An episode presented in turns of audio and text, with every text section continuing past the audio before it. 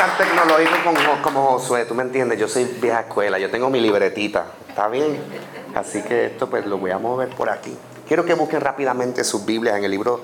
Eh, hoy, hoy particularmente tengo un mensaje para ustedes de parte de Dios que,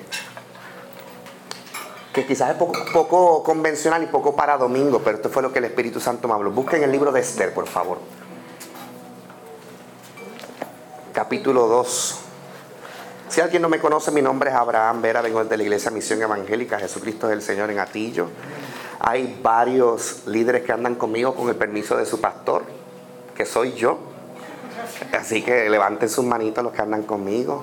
Y hay, hay, hay otro que es mi líder de adoración, que es Teniel. Teniel no es de mi iglesia, Teniel es de la Iglesia Tabernáculo, Alabanzas y Adoración, Jehová Jair en Atillo, y está aquí con nosotros. Si son tan amables en ponerse sobre sus pies en reverencia a la Escritura, les prometo que no le voy a tomar mucho tiempo. Josué es mi hermano, mi amigo por muchos años. Yo estudié con Josué desde sexto grado. Ustedes me entienden, yo conozco la trayectoria. Josué fue mi líder de CONFRA.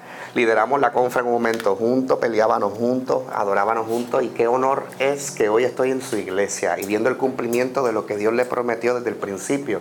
Y probablemente de aquí un tiempito más yo estaré viendo el cumplimiento con cada uno de ustedes. Amén. Dios bendiga a los dos que dijeron amén. Yo estaré viendo el cumplimiento con cada uno de ustedes. Amén. Amén. Libro de Esther, capítulo dos, por favor, versículo tres al trece. Y lee la poderosa palabra en el nombre del Padre, del Hijo y del Espíritu Santo. Decimos amén. Y ponga al rey personas en todas las provincias, escuchen bien, de su reino, que lleven a todas las jóvenes vírgenes de buen parecer, a Susa, residencia real, a la casa de las mujeres, al cuidado de Ege, eunuco del rey, guarda de las mujeres, y que les den sus atavios. Y la doncella que agrada a los ojos del rey reine en lugar de Basti.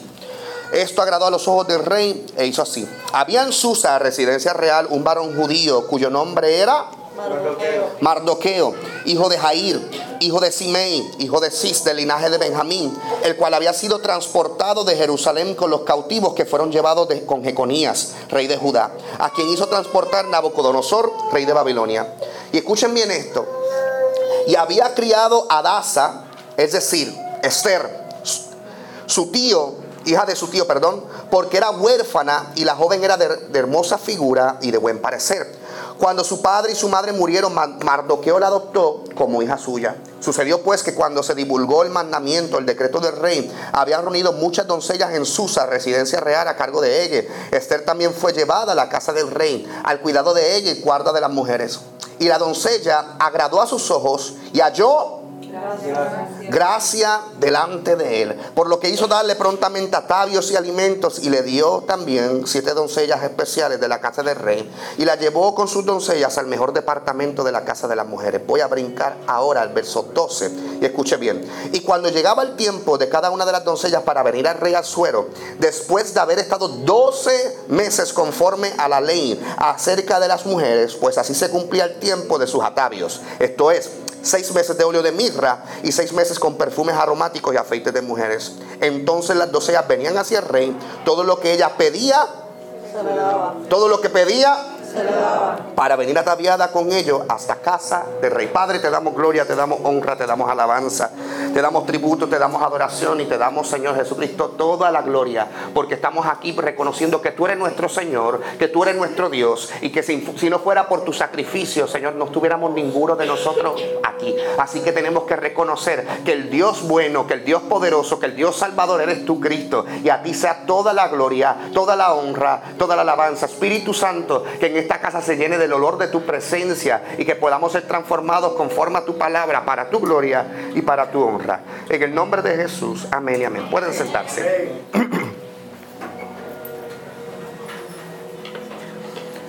Oraba yo al Señor y, y el Espíritu Santo fue bien claro. No voy a ser muy extenso, se los prometo. Bueno, prometo intentar no ser muy extenso, porque yo, yo, si Josué habla, yo hablo más, ¿entiendes? Mira lo que ocurre. Yo estaba orando y el Espíritu Santo eh, eh, hace unas semanas atrás llevaba eh, Josué me escribió hace unos días y me decía Eh, Abraham, y, y la verdad es que José me ha escrito, yo le, le, por, por conflictos de agenda no he podido, pero eh, y yo digo, pues esta no le voy a poder decir que no, y pues estoy aquí. Y el Espíritu Santo me habló inmediatamente y me habló claro y me lleva al libro de Esther. Y escuche bien, quizás esto es una palabra que usted dice, esto es por un congreso de mujeres. Esther, vamos, las Débora, las Esther, estamos todos encendidos. Pero no, el Espíritu Santo me estaba hablando y me habló de esto. Esperen, para poder entrar en contexto y poder expresarles y explicarles lo que está ocurriendo. Esther era una mujer judía que dice la Biblia, y lo acabamos de leer, que era que quedó huérfano porque sus padres ambos mueren. Y su tío Mardoqueo la adopta. Y escuchen bien, cuando él la adopta, él no le cambia el nombre hasta el momento que ella es llamada a la casa de real. ¿Por qué? Porque el pueblo judío estaba siendo eh, constantemente perseguido, y específicamente por el imperio persa, en este tiempo que estamos hablando. Eh, y el pueblo judío, Esther era judía, y el nombre Adasa tiene terminología y significado judío. Y a esto voy a entrar. Adasa significa árbol de mirra. Diga conmigo, mirto. Mirto. ¿Por qué esto es importante? Les voy a explicar. En el contexto bíblico y teológico, los nombres aún al son de hoy para el pueblo hebreo tienen significado y tienen un peso. Eh, muchas veces le ponían los nombres a, a las personas por eventos que habían ocurrido. Esto es el ejemplo que lo vemos en la Biblia, en el libro de Éxodo de Moisés. Moisés, ¿sabe lo que significa sacado de qué? De las aguas, porque literalmente todos conocemos la historia de Moisés, que fue sacado de las aguas. Habían eventos donde específicamente era por palabra profética o porque Dios le ponía el nombre. Si ustedes se fijan, esto fue el evento en Mateo capítulo dos, lo redacta la Biblia con María, cuando Dios le dice cuál es el nombre del bebé que tiene en el vientre, que es Jesús, que significa Emanuel, que es Dios con nosotros. Ahora, pero también había una parte bien espiritual y bien importante, que era la herencia. Escúchenme bien, cuando una familia quería dar una palabra profética a su prole, a su descendencia, ellos le iban a establecer una palabra, y muchas veces esto venía atado con el nombre. ¿Qué ocurre con el nombre? El nombre de, de Adasa significa árbol de mirto. Pero ¿por qué este árbol es importante? Número uno, este árbol crecía en los montes de Israel, cerca de Jerusalén. Escuchen bien. Y número dos, este árbol era tan importante porque era un árbol común, no era un árbol muy especial como el olivo o como las vides, pero sí tiene una, mucha, mucho significado, porque todo lo que este árbol tenía lo utilizaban. Es decir, las ramas las utilizaban para refugio, las, las, la, eh, las hojas las utilizaban para medicina, incluyendo la resina que botaba este árbol, la utilizan todavía al son de hoy para la medicina. Este árbol es importantísimo porque todo lo que tenía este árbol servía.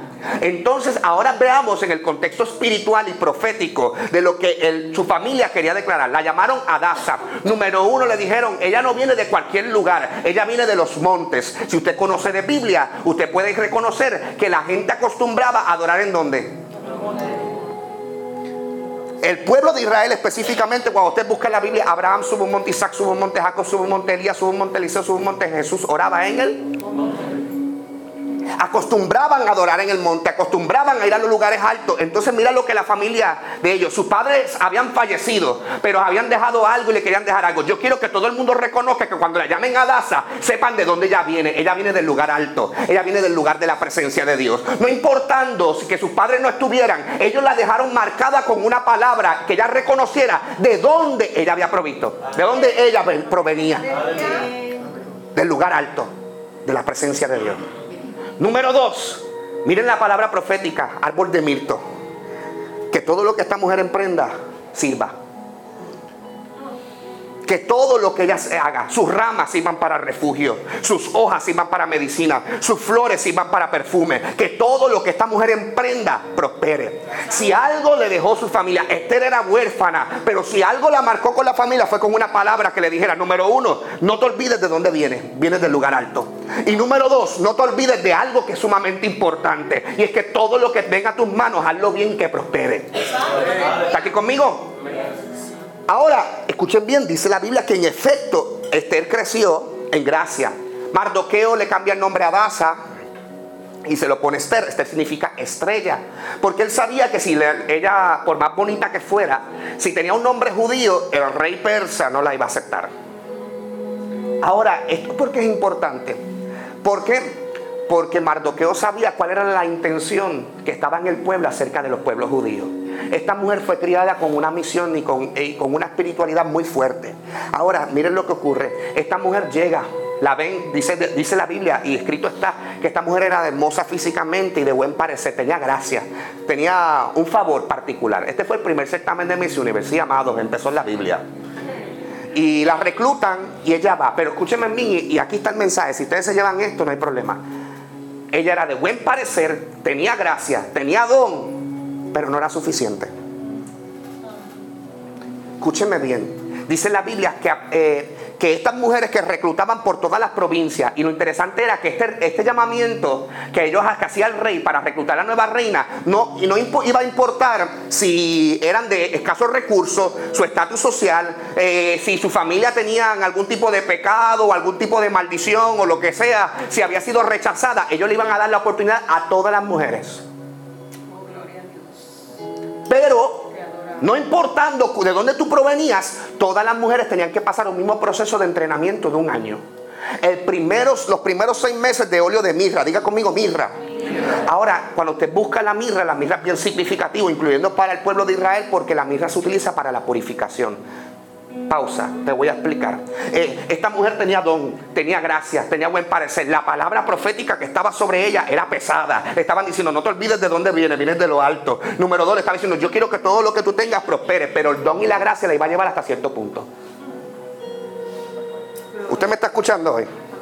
El don y la gracia le iba a llevar hasta cierto punto. Tenía que haber un proceso de purificación en ella, la mirra. De hecho, la mirra mezclada con otras cosas, incluyendo en una de ellas el vino, la utilizaban para amortiguar los dolores, para evadir sufrimientos o apaciguar los sufrimientos. ¿Usted entiende lo que estaba pasando? Los primeros seis meses a todas, independientemente si venían de estatus social alto, de clase alta, si venían de ricos como venían de pobres, si venían en salud o venían en enfermedad, si venían de los buenos o venían de los malos, todas tenían que pasar por el mismo proceso. ¿Por qué? Porque no importaba, escuchen bien y miren el aspecto espiritual, no importaba de dónde tú venías, pero cuando entrabas en el reino, todos teníamos que pasar por el mismo proceso. No importaba, al rey no le iba a importar si tú venías de abajo, si venías de arriba, si venías de lo malo, si venías de lo bueno, pero cuando entrabas todos se tenían que purificar igual. ¿Usted está entendiendo el mensaje? El, el don, la gracia, el buen parecer los iba a llevar hasta cierto punto, pero tenía que haber un ritual, un proceso de purificación. Y esto no es otra cosa que la santificación. Amados hermanos, de nada nos sirve el don, de nada nos sirve la gracia si nosotros no nos santificamos. Está aquí. Los primeros seis meses era un proceso de purificación. Los primeros seis meses era un proceso donde ella tenía que estar limpiándose. De hecho, la mirra se utiliza para, incluso en aquel entonces se hacían bálsamos con mirra para vendar heridas. En otras palabras, ellos la recibían y tal como ella estaba, le estaban diciendo, yo, está bien que tú estás santificada, está bien que tú vienes de arriba, pero vamos a llevarte a otro nivel. Porque Adasa viene de montes, pero Esther significa estrella, viene de más arriba. Quiere decir que Dios la quería transicionar para algo mayor. Si nosotros aplicamos esto a la iglesia de hoy en día, amados hermanos, es bueno que tú seas elocuente. Es bueno que lideres brutal. Es bueno, las ideas, las estrategias que tienes son buenísimas. El talento, el don, cantas bien, tocas bien, danzas, tienes talento, qué bueno. Pero el don te va a llevar hasta cierto punto. Tenemos que entrar a la santificación. Amén, sí, Señor. Para cumplir lo que Dios tenía en ella. Imagínense en Esther diciendo, ya yo soy suficientemente linda, ya yo soy suficientemente limpia, yo no vengo como esta. Esther podía oponerse. Esther, lo primero que si se ponía la iban a sacar y probablemente no viva, para que ustedes supieran. Esther podía oponerse y decir, yo no necesito nada de esto porque a mí me criaron, yo tengo buenos modales, yo sé cómo comportarme. Independientemente de dónde provenía, había un proceso que era necesario, era menester que ya pasara. Primero seis meses sanando sus heridas. Primero seis meses. De hecho, la forma en que abruptamente, cuando estudian los teólogos la escritura, es que le guayaban la piel. A estas mujeres hasta podían hasta sangrar, porque estaban limpiando, guayando, guayando la piel, guayando la piel con diferentes esponjas, con diferentes óleos, específicamente con mirra, para que esta mujer se sintiera purificada, para que la esencia de lo que ella cargaba del mundo en la casa real, eso no existiera, muriera. Bendito sea tu nombre. La esencia de lo que cargábamos en el mundo, en la casa real, en el palacio, en la casa del rey, tiene que morir. Tiene que morir. Esto no es otra cosa que lo que nos dice la Biblia, que amistad con, con el mundo es enemistad contra Dios. Pero eso no pasa aquí, eso pasa por allá de donde yo soy. ¿Está bien? ¿Qué pasa los próximos seis meses? Ahora son con aceite y con perfume. Esta parte es la más complicada porque aprendí algo, y es que la idea, los creadores del perfume desde el tiempo antiguo, la idea era que cuando este, tú te untaras perfume y entraras a un lugar, la gente tuviera memoria de ti. Memoria de ti. O sea, que tú identificaras un olor con la persona. Eso nosotros lo hacemos hoy. ¿Cuántos, cuántos este, tuvieron catorce, quince años? No les voy a dar idea a los que son adolescentes. Pero los que tuvieron que, que, que tienen mi edad, que tienen veinte y pico, treinta y pico, ¿tú me entiendes? A nadie le importa mi edad, hermano, eso no es el mensaje. Pero que tienen veinte y pico largo, treinta y pico, usted sabe que cuando te regalaba un peluchito, ¿qué usted le hacía?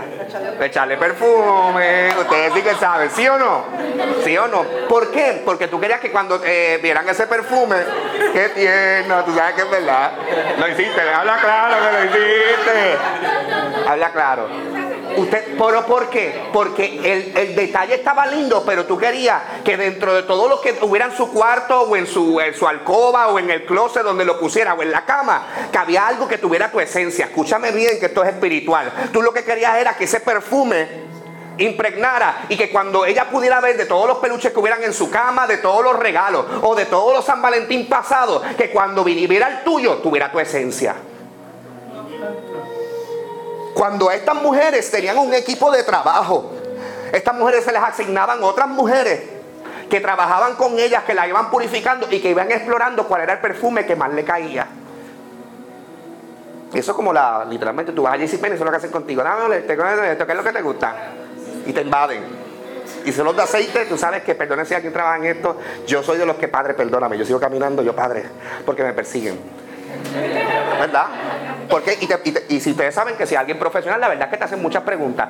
¿Tienes un sudor fuerte? ¿Qué tipo de olores te gustan? ¿Sí o no? ¿Alguien no? ¿No? Ok, está bien, yo soy el único, está bien.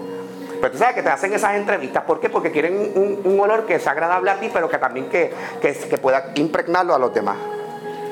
Porque esto es importante, porque cuando hablamos de aceite, específicamente hablas de aceites y perfumes, y los dos tienen un significado espiritual, porque el aceite siempre desde el tiempo antiguo ha sido símbolo del Espíritu Santo. Y el perfume, cuando usted busca en la Biblia, el perfume en, en muchas traducciones habla del perfume y habla del incienso. Eso tiene que ver con la comunión y tiene que ver con la adoración. Miren, y miren el aspecto espiritual. ¿A dónde iba a estar? A, a, la, a la alcoba del rey. Quería decir que la adoración, que el perfume, que la esencia de que esta mujer cargara, cuando esta mujer entrara a la presencia de Dios, que eso es lo que simbolizaba el rey, que la esencia de ella se quedara allí. Que Dios supiera, espérate, que yo sé que Esther está en casa, yo sé que Jennifer me está adorando, yo sé que Cristal está levantando las manos, eh, yo sé que Hansel está hoy en la casa, ¿me entiendes? Cuando nosotros adoramos, eso es lo que pasa en el cielo. Usted no lo sabe, pero eso es lo que pasa en el cielo. Tu esencia se siente. ¿Te está entendiendo? Mira lo que pasa con Esther. Esther está en este proceso, y este proceso es el más duro porque conlleva muchas cosas, pero Esther tenía que confiar en alguien. Y ustedes saben quién Esther tenía que confi- confiar en el perfumista. ¿Por qué tenía que confiar en el perfumista? Porque el perfumista tenía que ser una persona no únicamente que fuera eh, útil y que fuera eh, astuto o que fuera eh, disciplinado preparando perfumes, sino que conociera a Esther, que conociera su esencia, pero que también cuidara el perfume. Escúchenme bien. En el libro de Eclesiastés, capítulo diez, versículo uno del, al cuatro, dice la Biblia que las moscas muertas hacen heder el perfume del perfumista. El perfumista tenía que estar pendiente que, que mientras él estaba en ese proceso de los aceites, que machacando las flores, y tenía eso con, con telas y con cuatro cosas ahí para velando, porque no es como ahora, ahora el, el proceso químico es más fácil, ¿verdad? Pero antes no era así. Se machacaba la esencia o la especia o la flor, y la extra, de eso extraían, y entre agua y aceite y alcohol y diferentes cosas iban extrayendo el olor y lo metían en aceite y volvían el proceso y lo repetían, lo repetían hasta que quedara el olor como ellos querían. El perfumista tenía que cuidar porque, a pesar de que el perfume era dulce, y usualmente lo dulce traía las abejas, traía las moscas. El problema es que la mosca es un animal que descompone, y que todo lo que toca lo descompone. Y aunque, cuando escuchen bien esto, cuando la mosca caía en el aceite moría, como quiera dañaba el perfume. Tú podías sacar la mosca, pero ya te había dañado el perfume, porque la esencia se dañaba. Y cuando usted analiza esto, esto es bien importante y esto es bien espiritual, porque el perfume, el aceite, el Espíritu de Dios que mora dentro de ti, mata las moscas. Lo mata. Pero a nosotros nos toca sacar la mosca. ¿Usted me está entendiendo? Te lo voy a explicar en arroyo habichuela, ¿me lo permiten? Dios perdona tus pecados, pero a ti te toca dejar el pecado. a ti te toca cambiar tu vida, dejar ciertas prácticas, ciertas malas costumbres. Si tú sabes que estas malas costumbres te van a hacer de tropiezo, si tú sabes que estos patrones de conducta te van a hacer de tropiezo, a ti te toca sacar la mosca. Que Cristo te perdona. Cristo murió por nuestros pecados y perdona todos nuestros pecados, pero las moscas muertas hacen hervir el perfume del perfumista. A ti te toca sacar la mosca. ¿Por qué? Porque imagínate tú, viene Esther y el perfumista le dice, sí, descuidado el perfumista. Le dice, toma, este es tu perfume. Cuando ella se lo eche y ella apeste, y ella entra a la presencia de Dios, a la presencia del rey, que eso es lo que simbolizaba el rey, por eso digo la presencia de Dios. Imagínate tú que cuando tú vayas a levantar perfume, que es otra cosa que comunión, que adoración, que eso es lo que dice teológicamente en la Biblia, que cuando suba delante de Dios no huela bien, porque hay moscas muertas.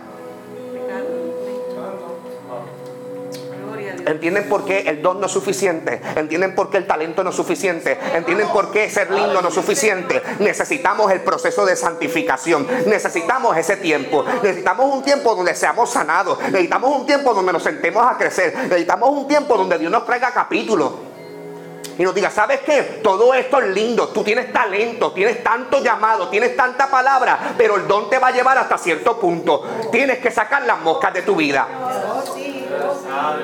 Yo no puedo servirle a Dios siendo mundano. Te lo hablo en palabras finas. Te lo voy a hablar así.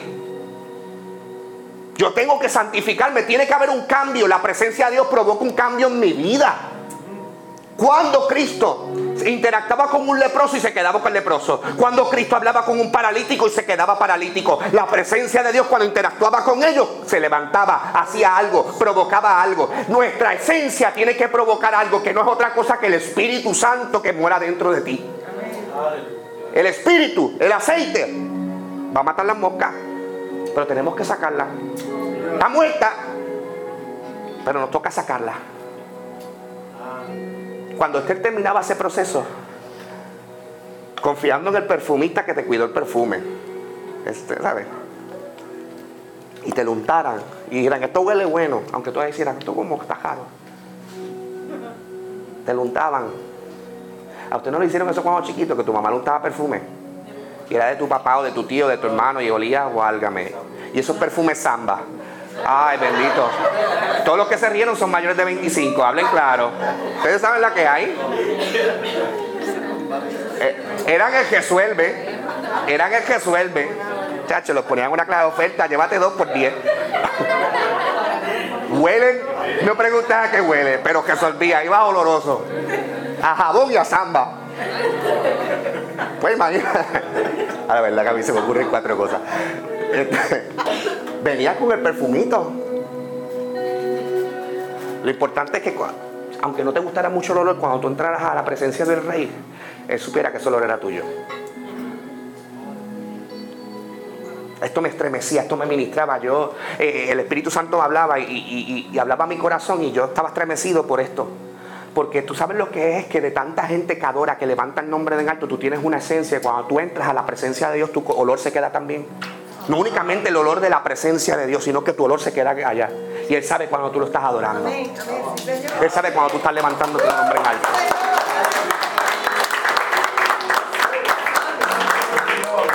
En el Evangelio según San Juan, capítulo doce, versículos del uno al ocho, habla de una historia que todos conocemos, que habla de María de Betania. Todos conocen a esta mujer, ¿verdad?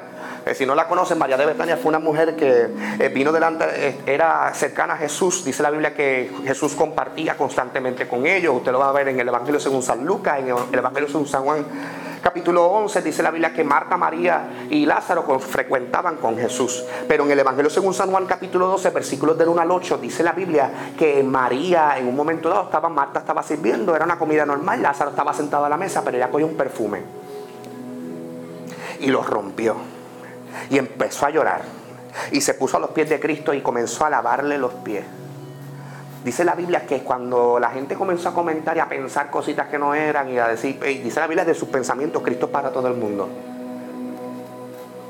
Y le dijo, ustedes no me dieron ni agua para lavarme mis pies, pero esta mujer con sus lágrimas y con el perfume ha enjugado mis pies con sus lágrimas. Y no únicamente eso, dice la Biblia que la casa se llenó con el olor del perfume. Cuando tú buscas la etimología en el original griego de la palabra perfume, significa humo.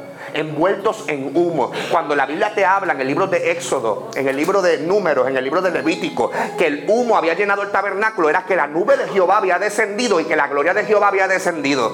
¿Usted sabe lo que estaba diciendo? Que la adoración de esta mujer, el derramar el perfume, provocó que la gloria llenara ese lugar, ese lugar, ese lugar. Se, se llenó con el olor del perfume. Y eso es lo que tú y yo tenemos que provocar. El detalle es que la mosca nos dañe el perfume que tú estás trabajando tanto, mano. Oh, gloria al Señor, gracias a Dios. El, el perfume que tú has luchado tanto, que el proceso ha ido sacando de ti, que, que ese proceso de purificación, que ese tiempo que has estado esperando, que ese tiempo que llevas sentado, que ese tiempo que llevas recibiendo palabra, ha ido formando en ti. Yo conozco a Josué y conozco lo que está haciendo y me apasiona y me, me disfruto y me deleito con lo que están haciendo. Cuando hablan de visión y de corazón y cuando están hablando, llevan ustedes tiempo sentados recibiendo palabras, pero tienes que tener cuidado que las moscas no te dañen el perfume, hermano. Porque el don lo tienes, el talento lo tienes, puedes tener elocuencia y mucho más vas a ver de parte de Dios, pero las moscas te pueden dañar el perfume. El perfume, tu adoración, la presencia de Dios, el aceite, va a matar la mosca. Pero si la dejas ahí, ¿dejaremos que, que el mundo siga trastocando nuestra esencia como iglesia? Que cada vez parecemos menos iglesia. No por cómo vestimos, yo, sí, yo me creo moderno. Me creo, entiende bastante. Yo soy chamaquito, yo soy un nene. Josué es mayor que yo. Si no lo sabían, Josué es mayor que yo. Por dos o tres meses, pero vamos.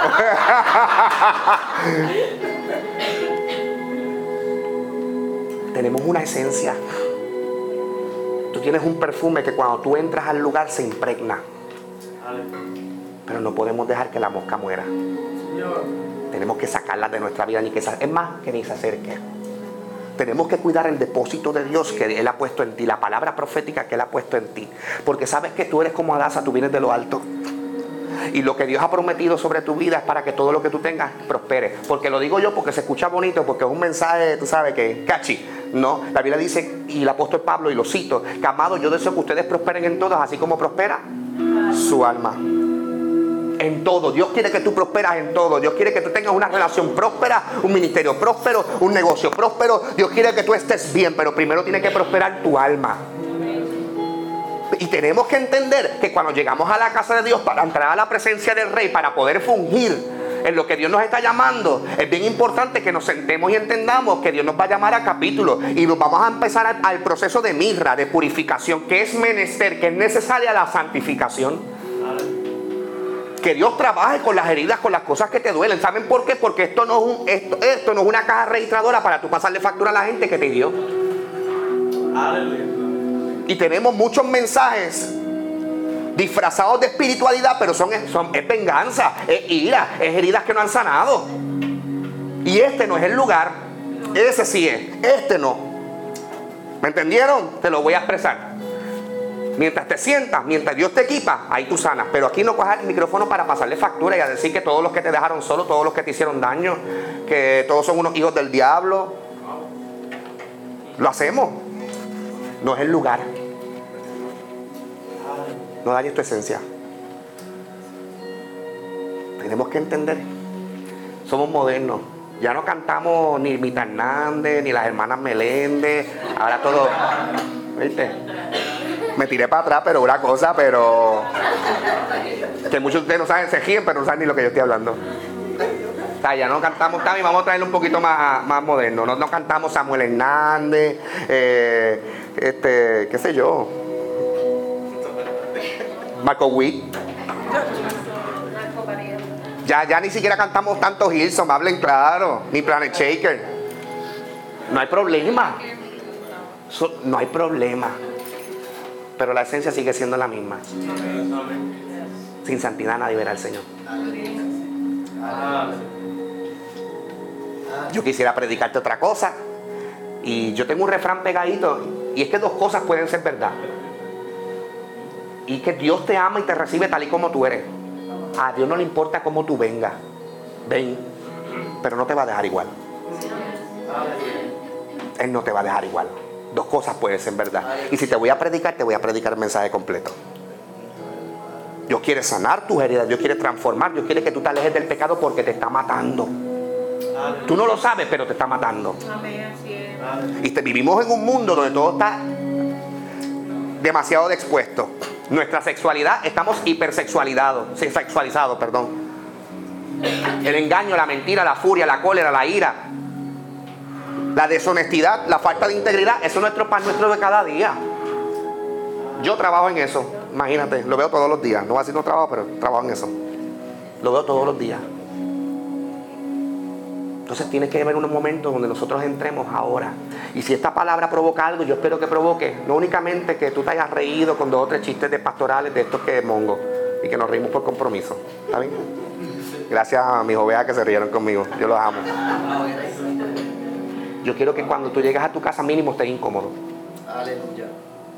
Y que tú escudriñes y tú digas, espérate, hay una mosca en mi perfume. Yo tengo que sacarla. Que tú te dispongas hoy a decir, yo no voy a trastocar mi esencia, yo tengo que sacar las moscas. Está bien que Dios perdona mis pecados, pero yo tengo que sacar el pecado de mi vida. Y lo que me, lo que me hace o lo que me expone o me pone propenso a pecar. Y yo tengo que entender que Dios va a transformar ellas de mi vida. Y ¿sabes qué? Y les voy a decir un secreto como ministro. Dios te pide lo, lo malo, pero también te pide lo bueno. Y te pide lo que tú piensas que no es malo, pero afecta a otro. ¿No lo entendiste? Lo buscas en el live. Dios te pide lo bueno, te pide lo malo y te pide lo que tú piensas que no es malo, pero va a hacerte tropiezo a otro por el alcance. Hay cosas que yo no las practico simple y sencillamente por el alcance, por el bien de las ovejas, por el bien de las almas. Tú conoces tu esencia, tú vienes de arriba, tú vienes de los montes, de los lugares de adoración, tú vienes del cielo. Tú no vienes, tú no vienes porque tu papá y tu mamá este, se amaban mucho y la cigüeña vino y los trajo. No, no, tú no vienes de eso. Tú vienes del cielo, tú vienes de arriba. Y lo que Dios destinó es que tú fueras como Adasa, que todo lo que tú hicieras prosperara. Eso fue lo que Dios habló sobre tu vida. Eso fue lo que Dios quiere para tu vida. Que todo lo que tú hagas prospere, que tú seas bendecido, que tú seas próspero. Pero cuando llegas a casa del rey o vas a entrar a casa del rey, vas a ser llamado para algo o vas a entrar en ministerio, tienes que entender algo bien importante, que vas a pasar un proceso. Y los procesos van a ser para purificación. Dios te va a santificar. Y entre más tenemos de, eh, entre más tenemos de Dios, más nos santificamos. Y entre más tenemos de Dios, menos tenemos de nosotros. ¿Usted lo sabía? El Evangelio según San Juan capítulo tres y verso treinta dice que es necesario que Él crezca, pero que yo... Entre más tenemos de Dios, tú sabes, la gente que tiene mucho de Dios es porque Dios tiene mucho de ellos. Tiene mucho de ellos. Hoy yo vine a hacerte un llamado simple. Ni te voy a hacer pasar al altar, ni te voy a hacer ni ponerte en pie. Es cuánto tú estás dispuesto a entregarle al Señor. Porque Dios está pidiendo tu perfume. Dios está pidiendo que saques las moscas. Dios está pidiendo que entres en el proceso porque tiene planes con ustedes. Vástago no se va a quedar aquí, ya ustedes lo saben. Yo estoy ready para ir para el próximo templo. Dios bendiga a los que están pompeados. Estamos ready para lo próximo, ¿sí o no? Pero ¿saben algo? Vástago se va a continuar expandiendo. Se tienen que levantar líderes, se tienen que levantar ministros, se tienen que levantar gente con la visión y con el corazón correcto. Tienes el talento, pero recuerda que te va a pasar como Esther. El talento te va a llegar hasta aquí. El don, la oratoria, el ta- eh, la gracia que tienes para la gente, muchachos, la creatividad, la organización te va a llevar hasta aquí. Lo demás va a depender de tu santificación. Lo demás va a depender de cuánto le estás entregando al Señor. Lo demás va a depender de que tú saques las moscas de tu vida. Si tú estás dispuesto de sacar las moscas de tu vida de verdad, de apartarte realmente del pecado, de lo que está estorbando tu vida. Yo solamente quiero ahí donde estás, no vas a hacer nada, solamente inclinar tu rostro. Yo quiero orar.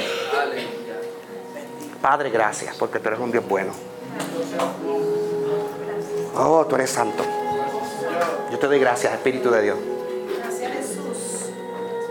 Yo te doy gracias, Espíritu Santo, porque hoy tú nos acuerdas de dónde venimos, venimos de arriba. Hoy tú nos acuerdas que eh, todo lo que hacemos estamos, estamos llamados a prosperar, porque así lo desea tu palabra, así está escrito está.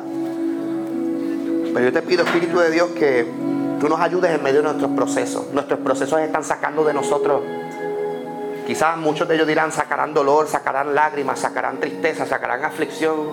Pero Señor, el proceso está sacando un perfume de nosotros. y ese perfume está subiendo delante de ti. Ayúdanos a sanar, ayúdanos a ser restaurados, ayúdanos a ser libres, ayúdanos, Espíritu Santo, a poder romper con todas las cosas que nos están estorbando. Espíritu Santo de Dios, yo te pido, Rey amado, que hoy, hoy tú saques de mí, como saques de mis hermanos, porque todos estamos aquí por ti, que saques de nosotros las moscas que estorban nuestro perfume. Padre, no permitas que el pecado dañe nuestra esencia, no permitas que el pecado dañe el ministerio que ha puesto en nosotros. Padre, no permitas que nuestra arrogancia dañe el matrimonio, que dañe nuestros hijos, que dañe nuestra familia, que dañe lo que has puesto en nuestras manos, que dañe el altar. Padre, ayúdanos a ser humildes y a entender que dependemos plenamente de ti y que necesitamos de tu presencia. Padre, ayúdanos a poder santificarnos y que cuando vengamos delante de tu presencia, cuando entremos en la alcoba del Rey, nuestro perfume sea de olor fragante, que nuestro incienso suba con olor fragante, que nuestra adoración no tenga estorbo, no tenga tropiezo, porque delante de ti es agradable. Espíritu Santo, hoy yo oro por mis hermanos para que tú los ayudes en medio de sus procesos, que los ayudes en medio de su necesidad. Señor, yo sé que hay procesos que duelen, yo sé que hay batallas que son difíciles, pero tú eres Dios de cada una de ellas. Tú no eres el Dios de algunas cosas, tú eres el Dios de todos nuestros gigantes, tú eres el Dios de todas nuestras batallas. Hoy yo te pido, Espíritu Santo, que tú sostengas, que tú libertes, que tú restaures, que tú avives, que tú sostengas a cada uno de mis hermanos y que ellos puedan ver, Espíritu Santo, que lo que tú tienes con ellos mucho más, mucho más de lo que ellos han esperado. Porque sabemos los planes que tienes acerca de vosotros, Señor. Planes de bien y no de mal para darnos el fin que esperamos. Gracias, Señor, porque tu pensamiento no es como los nuestros. Tus pensamientos y tus caminos son más altos que los nuestros. Y aunque afligido yo y necesitado, oh Jehová, tú pensarás en mí. Confiamos en tu palabra y amparados en tu palabra oramos y te buscamos. En el nombre de Jesús. Hola, somos Josué y Keila y queremos agradecerte por ver y conectar con este mensaje. Quizás hoy tomaste la mejor decisión de tu vida de seguir a Jesús. ¿Qué te parece si hacemos una pequeña oración? Gracias, Señor, porque moriste por mí. Gracias porque me amaste a mí primero. Escribe mi nombre en el libro de la vida y que me perdones de mis pecados. Amén. Queremos mantenernos en contacto contigo. Escríbenos en nuestras redes sociales o a través de vástago church punto com.